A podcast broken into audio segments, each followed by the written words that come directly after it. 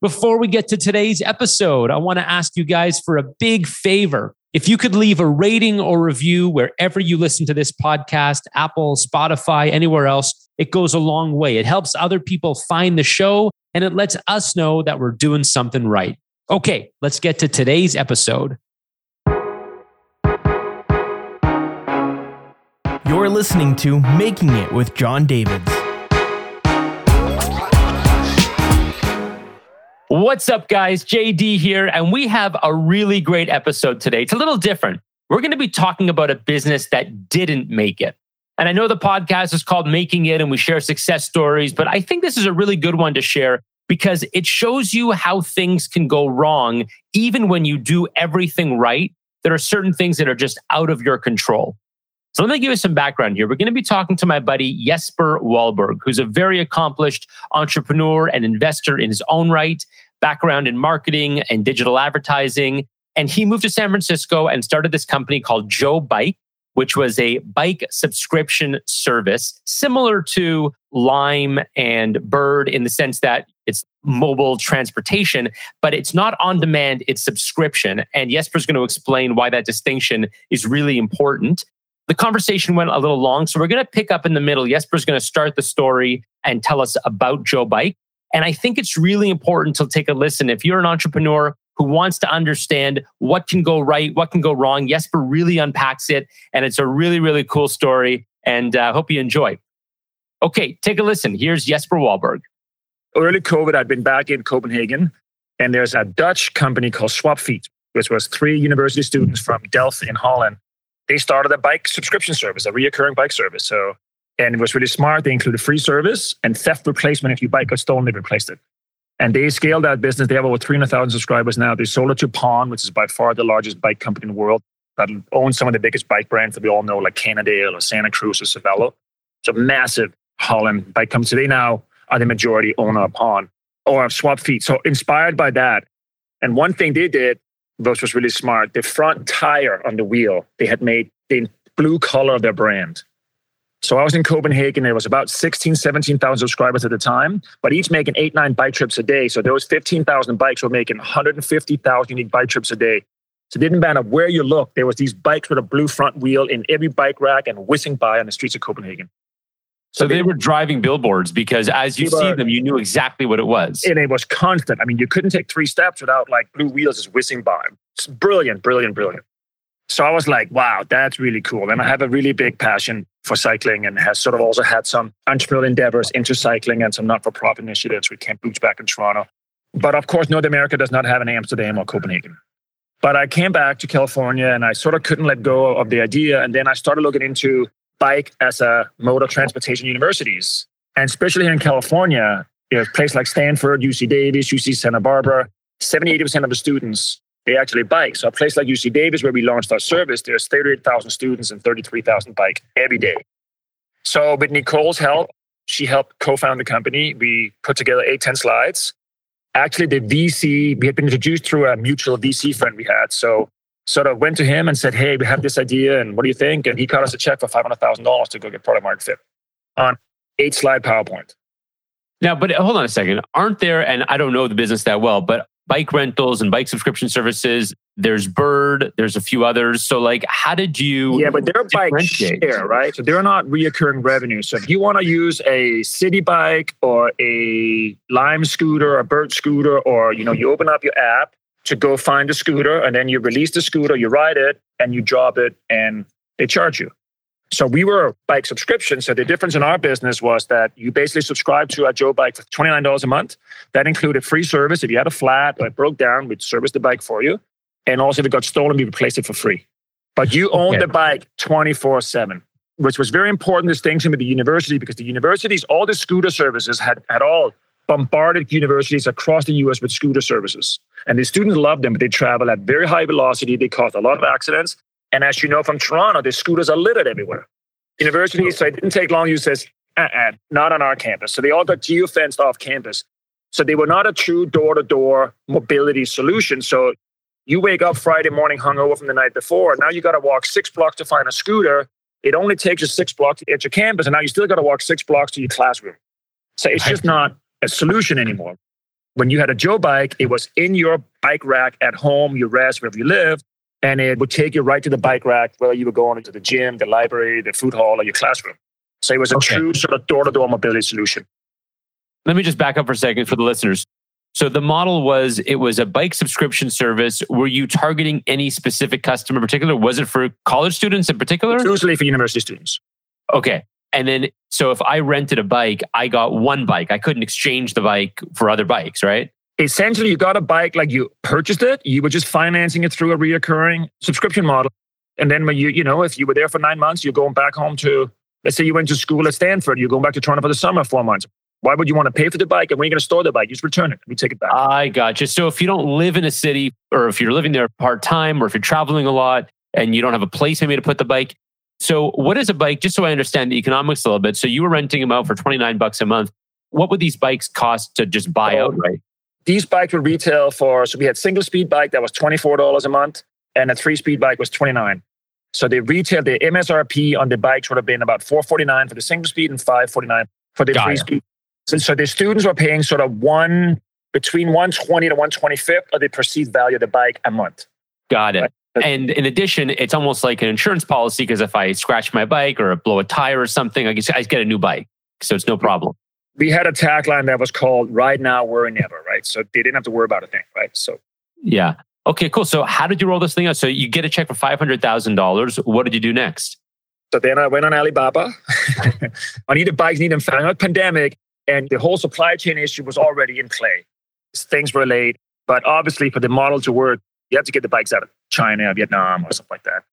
So I went on Alibaba and being from Copenhagen, I sort of wanted a bike that was a bit distinctive and had a European Copenhagen sort of flair to it. So I had pulled a bunch of pictures and I started selling them to suppliers in Alibaba, like many bike manufacturers in Alibaba. And then a guy pinged me back and said, Hey, we make a bike that look almost just for you for State Bicycle Company in the US. So I was like, oh my God. So I went on to State Bicycle Company, bought a bike for $569, showed up the next day, and I was like, yeah, I can work with this. A guy in Toronto, Tom and Tony, created a beautiful brand for us, a Joe Bike brand, which I think was really strong. And the name, I mean, our users loved the name, Joe Bike. It was sort of just very approachable, sort of fun. And and we branded the bike, having learned the lesson from Swapfiets. We didn't want to sort of copycat and make our tire entirely the, our green color we felt that was sort of too close to sort of their IP. But we did brand the bike in a way that it became a rolling billboard and it was instantly recognizable on campus. So order the bikes in China. What was that first shipment? How many bikes?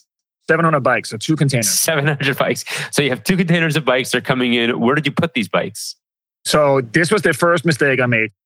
I had borrowed a warehouse from a friend in Oakland, but my bikes were going to Davis two hours away. So we got them into Oakland about a month before the students on campus. So we start building bikes in Oakland before we even thought of moving them up to Davis, right? But then they came in pieces or they came fully assembled? Cardboard box, right? So they were about 80% assembled. So it okay. was about 10 minutes to finish, like unpack and finish assemble a bike. So we started assembling these bikes in Oakland. And now this warehouse, like we get to 200 and we run out of time. And now we start moving the bikes. But guess what? You can move 350, 400 bikes in a 40 foot container. Once these bikes are assembled, you're moving 60 bikes in a container. And I had to get them two hours up the highway into a small retail store. So obviously the whole transaction was online. So they go online, pick their bike, pick their size, when they want to pick it up. But then we had set up a retail space where they would come and get their bike, get fitted, and leave. And that's so you had to actually set up a retail store also. Small little pop-up store to facilitate getting those 700 bikes out over seven, 10 day period of time, right? Okay. And then I'd imagine there was also some software here you had to develop to manage the inventory. You just ran that on a Stripe, and then there's a plugin that has a uh-huh. subscription reoccurring. Okay. So that wasn't a big deal. But just to set context here, like this is a really fucking hard business. Like you're oh you're doing God. a lot of stuff here. I'm an information digital software guy and you're an agency guy. But now you're dealing with shipping bikes in from China, assembling the bikes, storing the bikes, getting the bikes to the customer, managing the inventory this is a lot of work. So how did it go and what went? I mean, there's a couple things I can imagine that went wrong, but what was the biggest hiccup for you where you said, oh my God, I can't believe so, what so I just got into? The challenges were I had worked for six months. So we want to be at UC Davis. So UC Davis is sort of considered the bicycle campus capital of America. Like they have, and every university looks to UC Davis for best practice and how to, you know, and they've been having a beautiful European bike culture there since like the 70s. And if you go into UC Davis like 9:30 in the morning for a 10 o'clock class, you think you're in Amsterdam. I mean, there's just thousands of bikes everywhere, and the infrastructure is beautiful. We needed to launch there for a couple of reasons. First of all, it was going to us the best opportunity to be successful, but also if it didn't work there, it wasn't going to work anywhere. So it kind of made sense, right? So yeah, the first mistake was I should have shipped the box bike where I needed the bikes, which was Davis, not two hours down the highway, and then start building the bikes. So that became a huge logistic. And right at Crunch, we get them really large. Like, you know, we're building bikes 24 hours a day, and I think it's just it's a nightmare. And moving them up. Then we had a retail space that couldn't hold 700 built bikes. So when we launched, the bikes were going out at a rate of like 80, 100 bikes a day. But we actually had to shut down for several days to build up more inventory. We just couldn't keep up with demand. Right. So lesson one, ship the product where you need the product. Yeah, big time. okay. And then the second lesson was universities are very closed ecosystems. To become a supplier, it's very, very difficult. So I'd work for seven, eight months where I'd find a sort of a bit of a really believer in what we wanted to do in the bookstore. So he was my partner and he was actually going to provide retail and storage. And we had sort of integrated all these solutions through him. And he was also our way to market to the student population. And we had built displays that was going to be in the bookstore, and we had staff man displays, and we had activations outside. And and then about 10 days before launch, he goes, you know, we had to have a contract and be set up a supply. And he's like, yeah, we're not going to get there. I think we have to target like Jan 1, not September 1. I was like, no, that's not an option. That's just scramble and go find this off-campus retail space to deliver the service from. That space was 700 square feet. Would hold maybe 100 bikes, but not 300 bikes or 700 bikes. But we did through the school get an opportunity to be on campus for four days times four hours and activate. So every morning we would roll in, we'd pop up our tents, put up 30 bikes. And honestly, those bikes were gone in two hours. It sounds like the demand was off the hook. Were people just eating this up? Well, so two things happened. Even at state school like UC Davis is, is one of the University of California school like UCLA or UC Berkeley. So it's one of the 15 state schools.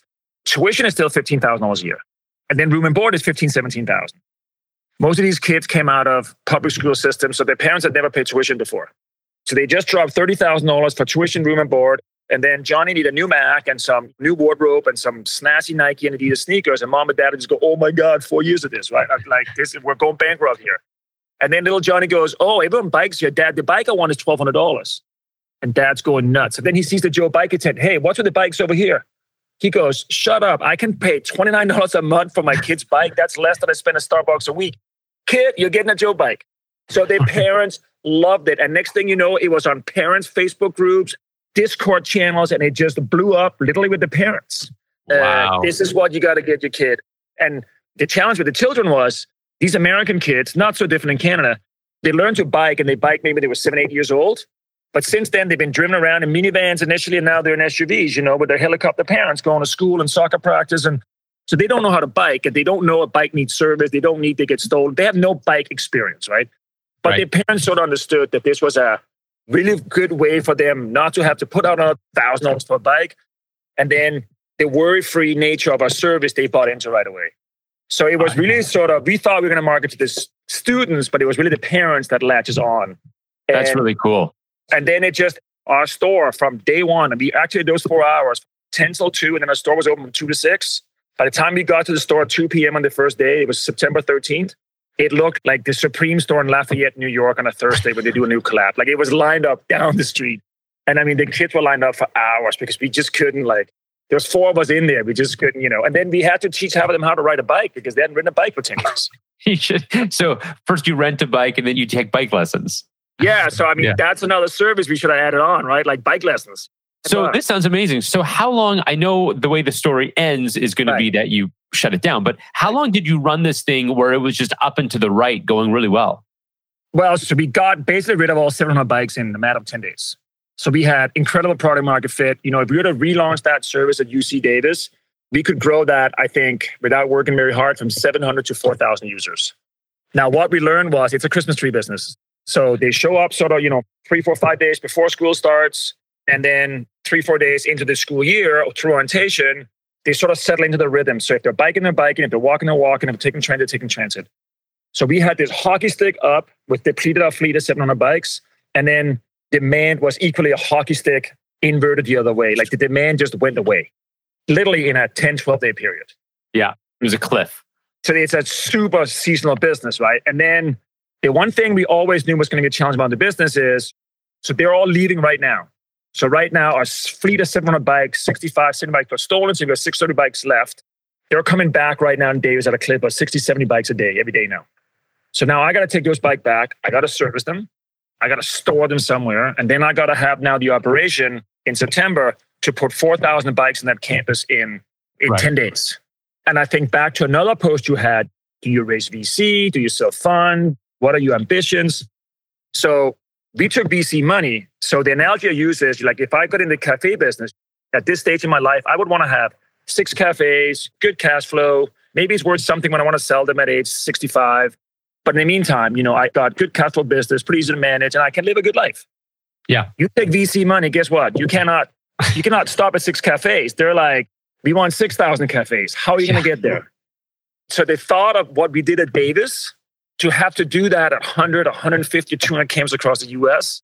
I mean, and with some of the challenge we learned once we're in operating the business, and hardware is tough, man. And investors don't like hardware either. They like yeah, software sure. because you get, hey, okay, we love your idea. We think you're going to go to the moon. Get your six people together, get some smart engineers, hire some people, you know, India and some developers in Ukraine, and uh, create the software. And then you basically distribution is free globally, right? Because all right. you got to do is just people just download it.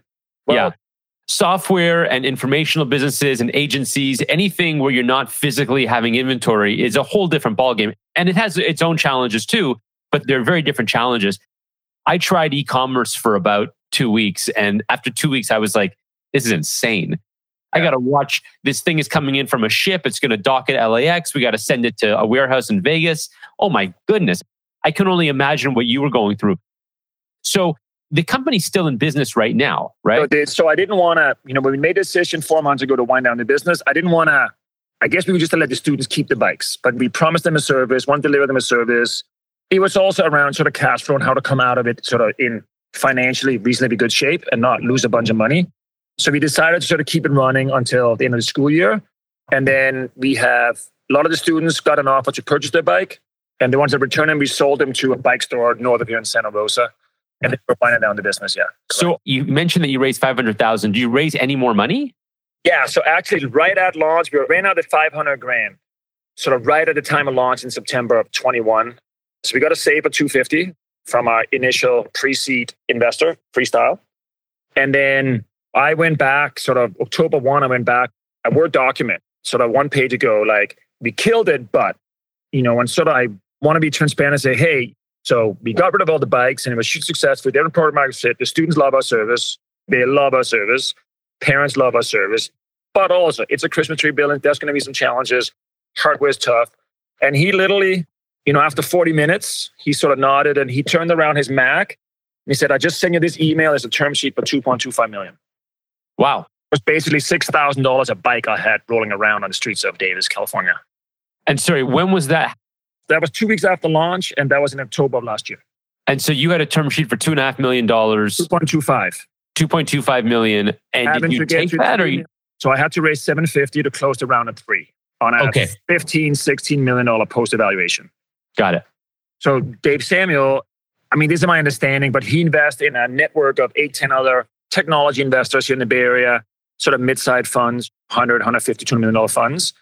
So he'll lead and really look under the hood and the deals and they will follow or they'll lead and he follows. So he sort of cuts me loose, introduces me to seven, the funds. A couple of them pass an introduction. I get the pitch meeting, which in the pandemic is 30 minutes on Zoom. You send them the deck and a little sort of intro blurb, and then you have 30 minutes to basically pitch them. And got really far with a group called Coruscant out of Chicago. We probably had five, six meetings with those guys. They were interested before bowing out. And then after that, it kind of, the introduction dried up.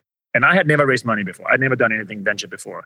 And there's no cold calling funds. You have to get an introduction, right? So then that sort of dried up. Thank God we had a Slack group at Freestyle. So they have 125 portfolio companies. So I started reaching out and introducing myself to all 125 founders in the Slack group and getting on a call with them, introducing myself, my business, my challenge to see if they had any potential investors that they felt could be interesting for Joe Bike. And then they would make those introductions. So it was a massive undertaking. And it was really hard to sort of keep focus on delivering the service and thinking about figuring out the supply chain issues. Like we were moving our supply chain from China to Mexico to have much mm-hmm. better control of shipping and quality. And we wanted to scale the business and get out to 10 schools. And we had to go to 30 schools to figure out what are the 10 best schools we're going to have the most, most likely to success. And but the, the whole raising money became a full-time job. And of course, there was a deadline because I needed my next 10,000 bikes by next August when the school year starts. Right. But it's a six month supply chain period. So I had to March 1 to basically close that round. And the whole time I had 2.25 in my hand and I couldn't get, I couldn't even get a check for 100.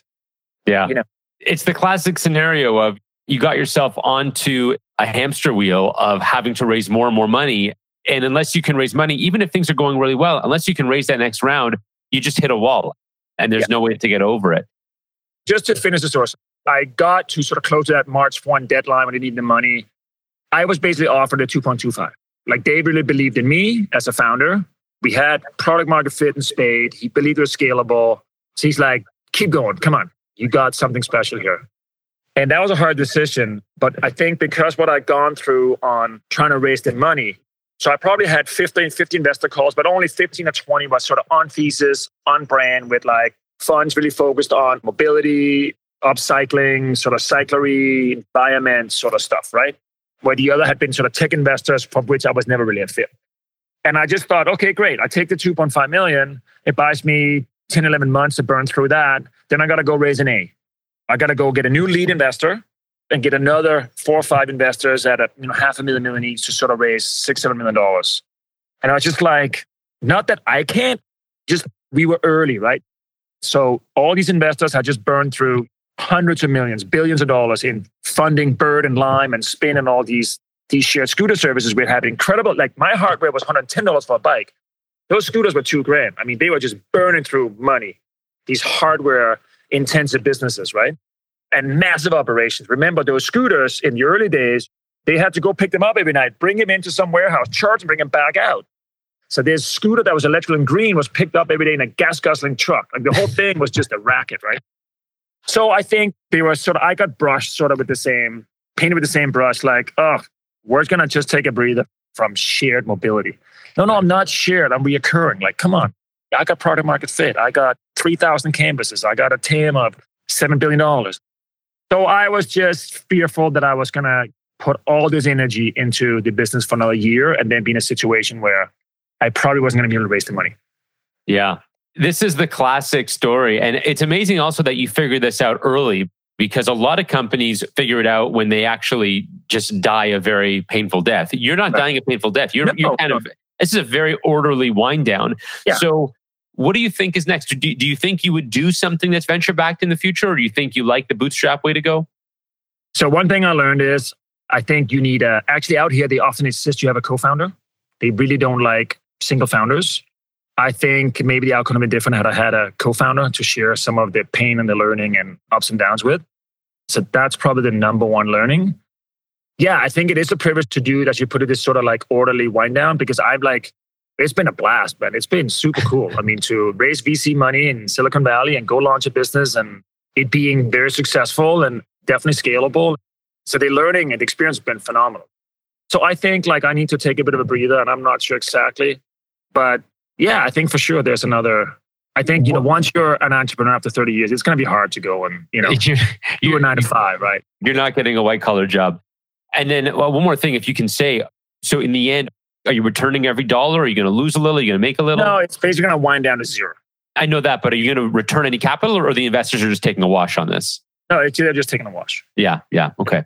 I mean, they basically they expect you to fail, right? That's their the expectation going in. They expect you to fail, and they go, you know, it's a one in 20 uh, roulette, right? So they need one to, to sort of become solid. And then every five or six of those 100 portfolio companies, they get a unicorn and that's all you need to run a great fund with a 30, 40% return. Yeah. Uh, I was going to say VC is a game where a lot of people, at least in my mentality, if I'm taking money from somebody, like that is a very, very heavy responsibility. You got to return it. You got to make sure that they're made whole and they do well.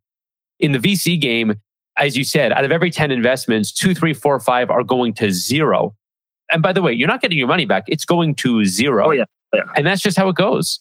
And I know Dave Samuel. I mean, you know, he became sort of a bit of a personal friends and like, there's no hard feeling. He's deploying $500 million. And I mean, listen, he needed almost me as much as I needed him. He needed to deploy this money and put it to work. And when I was raising my money, the market was so red hot. I mean, and they were sitting with half a billion dollar funds and they couldn't deploy the money fast enough, right? So the evaluations yeah. also got out of whack. You know, I raised money at five and a half post and then that 2.253 million round was at 16, 17 million dollar post right. on a company with 700 bicycles generating $100,000 in recurring revenue a year. Like, come on. It's just mad, right? There were funds he wouldn't send me to because he was worried he's going to lose the deal. All this yeah. money got to deploy. Like, I'm going to lose the deal. Like, I'm not sending you over to Teresa at.